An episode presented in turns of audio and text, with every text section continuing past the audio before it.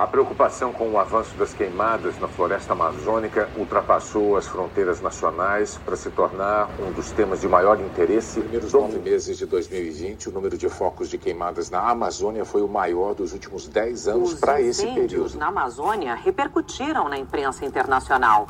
Jornais de vários países europeus falaram sobre o Brasil o tem seis biomas com características diferentes umas das outras.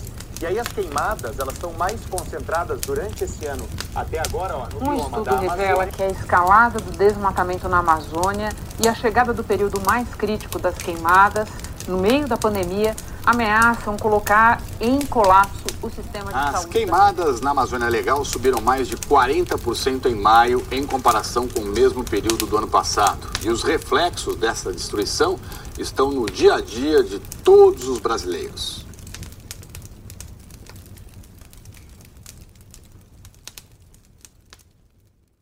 Olá, você está ouvindo o podcast Papo de Floresta.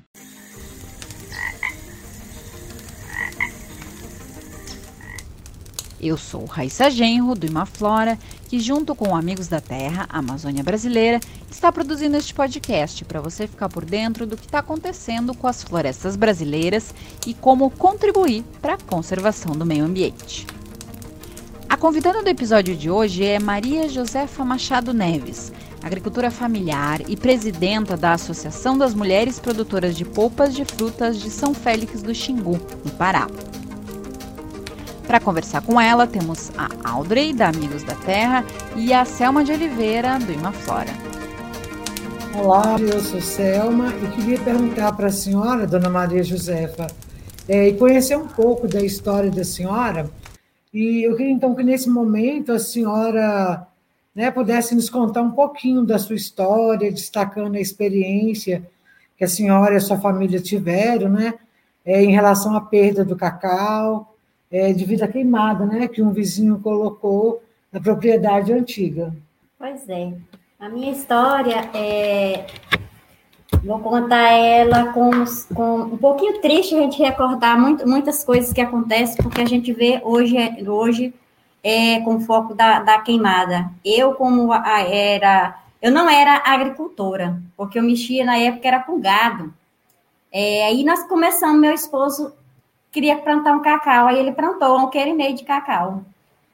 Aí, quando estava produzindo esse alqueire e meio de cacau, à noite nós vimos um fogo.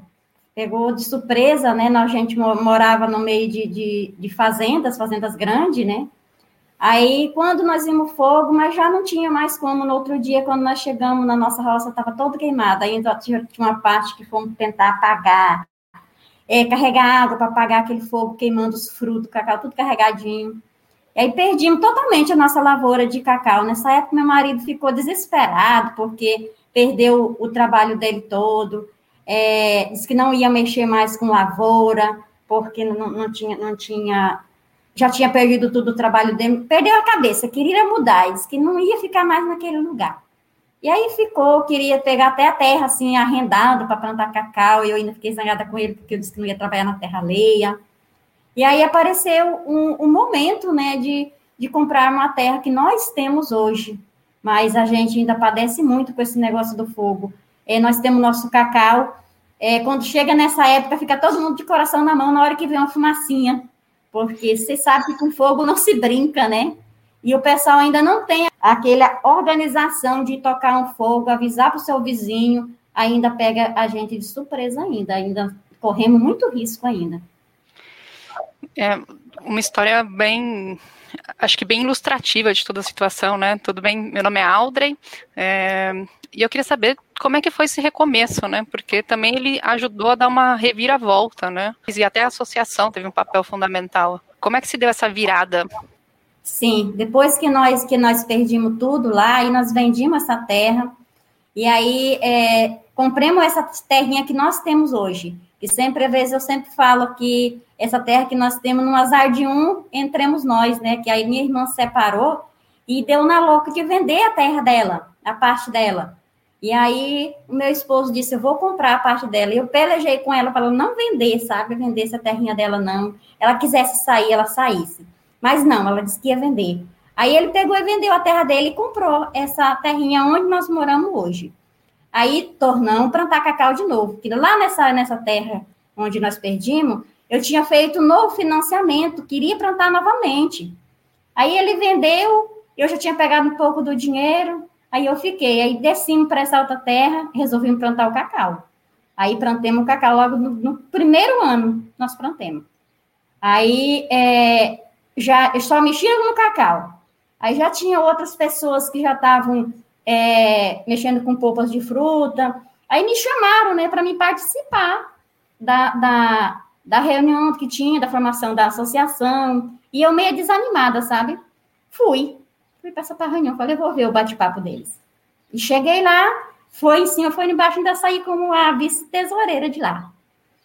E de lá para cá foi só melhoria, graças a Deus, em tudo que a gente vem fazendo, é, com todos os acompanhamentos que nós temos.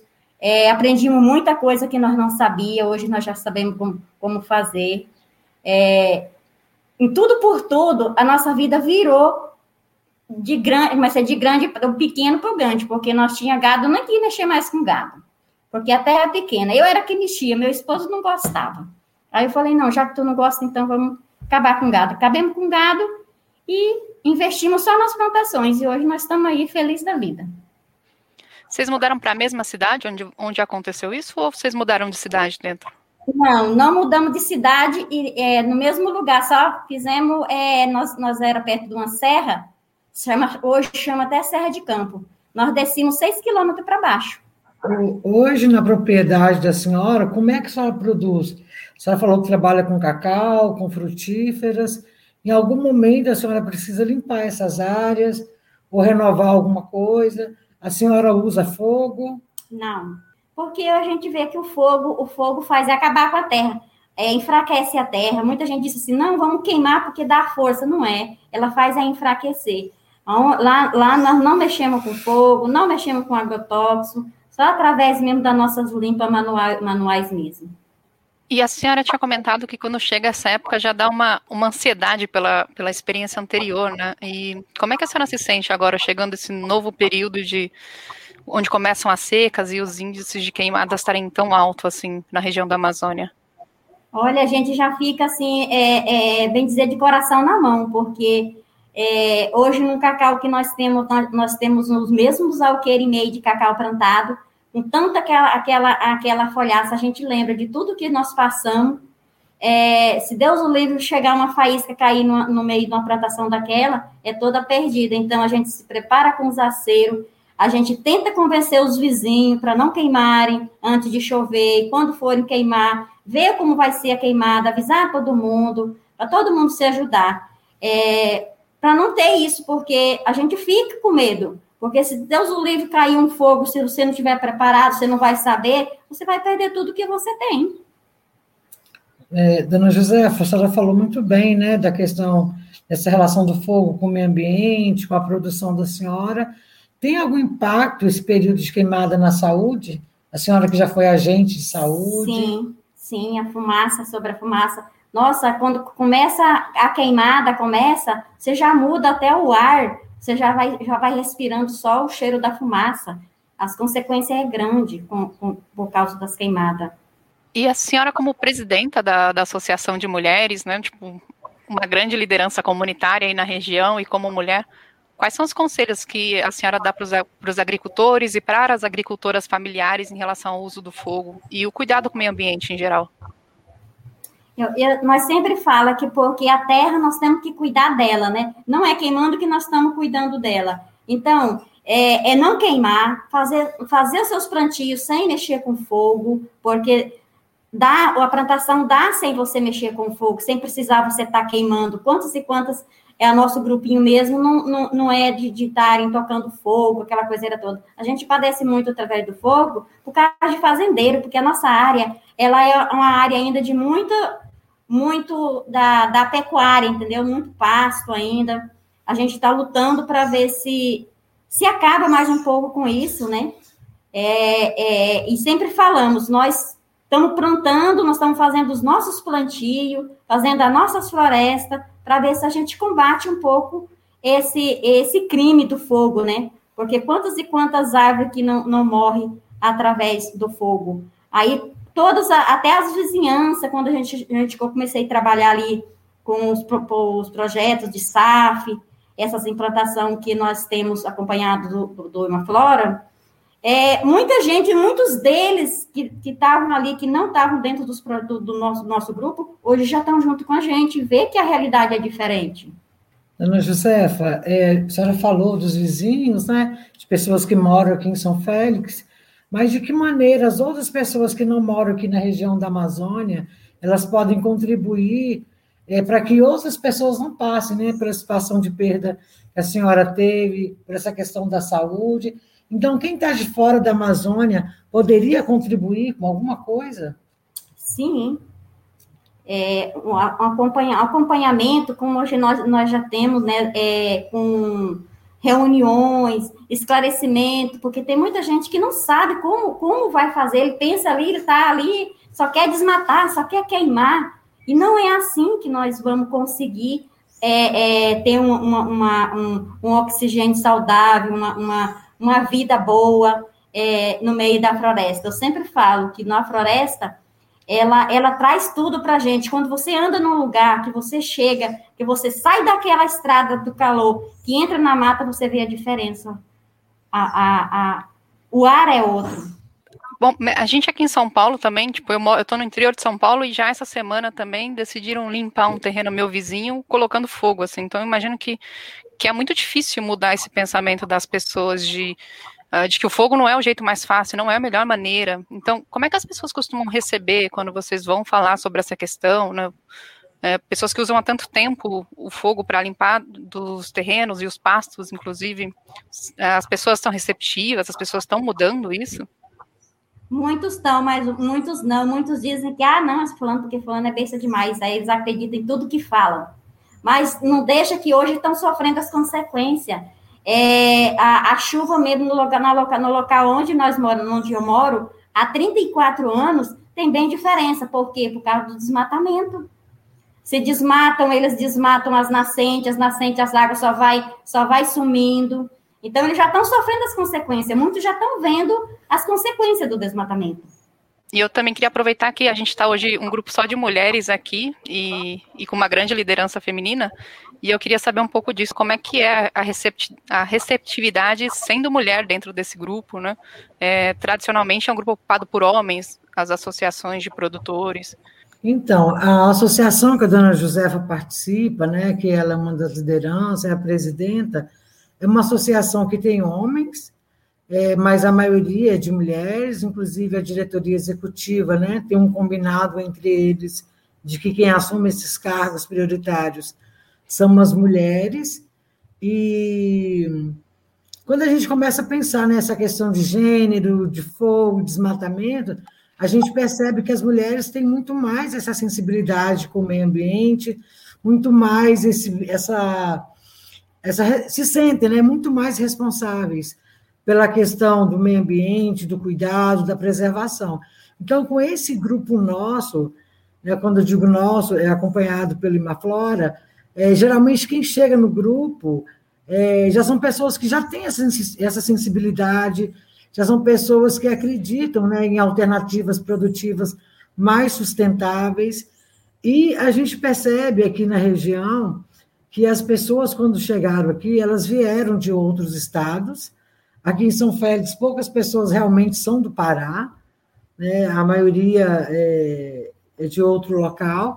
Então, quando elas chegaram aqui, tiveram muito essa dificuldade de produzir na floresta, de compreender a floresta, né, o ritmo da floresta, e eles, de certa forma, então, assim, abandonam a agricultura familiar, porque tem essa dificuldade de manejar a floresta, de viver aqui, e acabam optando né, pela pecuária extensiva, sobretudo pelos programas é, governamentais que desde o início incentivaram muito, e isso também não mudou. Se você chega no banco para fazer um financiamento para cacau, para alguma coisa ligada à questão de plantio né, de matas, a gente não consegue. Agora, quando você chega para fazer um financiamento relacionado à pecuária, isso é muito prático, né? é fácil. Então, assim, é, o agricultor ele tem essa vontade, ela tem a necessidade. A gente, para nós do Imaflora, é muito claro que os agricultores não são pessoas com má intenção, pessoas né, é, que têm esse interesse em destruir a floresta. É algo que vem muito forte, né, passando de geração em geração. Quando a gente chega para as pessoas e fala, você tem que mudar é o modo de produção, a sua relação com a natureza, e aí muitos dizem, ah, eu aprendi assim com meu avô, que passou para o meu pai, e vai ser assim. Então, como estratégia é, para diminuir os, né, as queimadas, reduzir os desmatamentos, é, o que a gente tem feito é trabalhado com grupos prioritários. Um deles é o grupo de mulheres, por ter essa sensibilidade, está mais aberto né, do que o homem para a questão da mudança, para a questão de tentar uma alternativa mais produtiva. E uma outra estratégia são os jovens. Né? Hoje a gente tem uma casa familiar rural aqui, é uma escola diferenciada para filhos e filhas de agricultores familiares. Então, dentro da casa familiar rural, desde que o aluno chega, a gente já começa a trabalhar. Né? Não é chegar e impor, vocês não queimam mais. Mas é dizer, olha, todo mundo queima, mas tem essa, como a José falou, né? Tem essas consequências, e paralelo a essa prática do fogo, a gente começa a trabalhar com outras alternativas. A dona Josefa, o grupo dela, o grupo da Casa Familiar Rural hoje, então, né, quem não é, é não está 100% na linha da agroecologia, já está no processo de transição. Né, já, já passou em outras alternativas do solo. Sim. Dona José, você falou que entrou lá, participou de uma reunião, já saiu lá, tipo, com, com um cargo dentro da, da associação. Conta mais como é que foi isso, porque eu fiquei um pouco curiosa, porque é bem significativo isso. Pois é, eu fui só mesmo para me assistir a, a reunião, porque já tinha, nessa época eu não tinha energia, energia elétrica, né? Aí eu fui só assistir a reunião, que já tinha uns produtores que estavam entregando a polpa para o PENAI, né? Aí me chamaram para mim ir. Aí eu fui. E aí lá eles organizando, organizando, e aí eu queria me colocar, eu não queria, eu ia, não, mas vai sair de lá como a, a vice-tesoureira. E daí dois anos é, já foi mudado a diretoria, né? Porque a, a, nossa presidente saiu, aí teve que assumir a vice-presidente, e a vice-presidente era mulher do, do, do, tesoureiro, que era um homem, aí o, ele saiu e aí entremos nós duas. E lá para cá não saí, não saí mais. E graças a Deus, estamos onde estamos hoje. É, com a, no meio da pandemia, né, que nos atrapalhou bastante, nós tivemos muitas altos e baixos, que perdimos a nossa presidente, que foi a fundadora da associação, para nós foi uma queda muito grande, mas seguimos levantar. E aí, a nosso ponto é, melhor foi quando nós se engajamos com o Imaflora, porque aí, para nós, aí melhorou, porque Aí nós precisamos, nós, eles foi o nosso esteio que nós estava precisando para levantar a associação. E, e, esse ano da pandemia foi um ano que bastante, porque nossa produção é, aí nós ainda não temos como tirar a produção, ainda não estamos organizados ainda, estamos começando já é, se organizar para a gente ter o selo da Deparar, para a gente poder ter novos mercados, está tudo encaminhado, graças ao Imaflora e essa mulher aqui. Primeiro, sinto muito pela perda de vocês esse ano, né? Um ano, foi um ano difícil para muitas pessoas, associações e todo mundo que está trabalhando em diversos setores. E você falou um pouco do Imaflora, como é que ele ajudou, mas vocês têm algum apoio do governo? Como é que tem funcionado com a prefeitura, né? Que geralmente tem mais diálogos com as associações de produtores. Como é que funciona essa relação? Olha, a relação com a Imaflora é excelente. A nossa relação com a Imaflora apoio deles em tudo que a gente precisa, a gente tem. A prefeitura, nos começos tivemos também, mas aí depois muda de prefeito, aí já começa a, a, a desmoronar, e aí veio, veio, veio a pandemia, aí já mudou de novo. Esse ano para nós está sendo mais difícil. O ano passado foi difícil porque a gente fez um contrato e não assinamos contrato. E não, não entregamos o nosso contrato, né? E esse ano nem contrato nós fizemos. É, Dona Josefa está se referindo à prefeitura, né? É, existe o Programa Nacional de Alimentação Escolar, que é o PENAI, então, boa parte da produção da associação é entregue, né, através de para a prefeitura, Secretaria Municipal de Educação, e, no caso delas, né, como associação, elas entregam um pouco de fruta para merenda escolar. Devido à pandemia, presenciais foram suspensos, então os contratos, né, nem do ano passado que foi assinado, ele não foi cumprido pela prefeitura, e esse ano ainda não teve assinatura do contrato. Então, elas, né, elas produzem é, em sistema agroflorestal das frutíferas e dos próprios quintais, elas tiram as frutas, beneficiam e transformam em polpa e vendem na merenda escolar. Mas, dona Josefa, vocês hoje estão com aquele viveiro, né? Aquele viveiro foi uma, uma doação do, do Estado, através do programa Territórios Sustentáveis.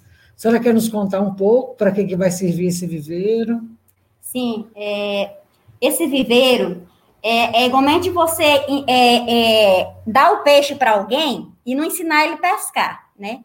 Então, pra, esse, esse viveiro para nós vai ser como desse jeito, porque é, nós queremos reflorestar, nós plantar, queremos é, ensinar os outros, é, é, os outros fazerem também, então nós estamos fazendo já as mudas, nós ganhamos o viveiro, né? Foi doado um viveiro, montado um viveiro lá, muito excelente o viveiro. Estamos fazendo as mudas, vai servir para a nossa associação, vai servir para o nosso vizinho. Então, nós estamos é, como a gente se dá o peixe, mas também está ensinando né? Nós queremos que eles plantem, então nós já vamos ter a nossa, as árvores para eles plantarem. É um incentivo muito grande e vai ser muito bom, porque é, às vezes a pessoa diz, ah, eu tenho que reflorestar, plantar tantas árvores. Aí ele vai pensar em fazer a muda. Enquanto ele vai pensar em fazer a muda, nós já temos a muda para nós doar para ele, para ele plantar. Então, é um, um, vai ser um grande incentivo de nós, de nós, para nós chegar aonde nós queremos chegar. E, em termos uh, com essa mudança de pecuarista a produtora de frutíferas e cacau, uh, financeiramente, valeu a pena? Tem sido mais rentável? Uh, como é que tem sido? Olha, para mim, a minha mudança de eu, de eu deixar de criar o gado e plantar o cacau e as minhas frutíferas, nossa, é, é, dobrou, redobrou o que eu tenho hoje do que eu tinha atrás. Você trabalha dentro do, da associação, mas a sua produção é individual, né? Sim, porque cada qual tem a sua propriedade.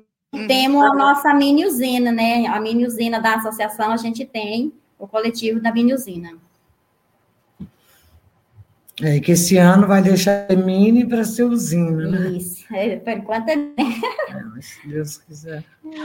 José, parece que você toca vai, vai, vai crescendo, vai, vai renovando, sabe? Ainda mais depois da, dessa experiência com, com relação com ao fogo, assim. Acho que é interessante a gente ouvir essa história para a gente entender de que um novo recomeço é possível de que a gente precisa de mudanças urgentes, de que a gente e de que elas são, uh, de que são possíveis que elas são vantajosas, não só no, em questões ambientais, mas pessoal e, e de experiência, assim, né? A gente precisa de uma mudança para em, em prol do, do meio ambiente.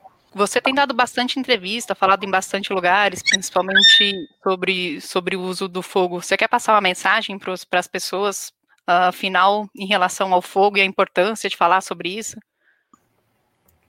É, eu, eu acho, eu, eu sempre falo é, que a floresta ela, ela é, é a mesma coisa do nosso coração, porque se nós não cuidar dela, é, como nós vamos sobreviver se nós não cuidar do nosso coração? E a floresta é o nosso coração. Então, se nós tocamos fogo na floresta, como é que eu vou, eu vou tratar desse coração? A terra é a nossa vida.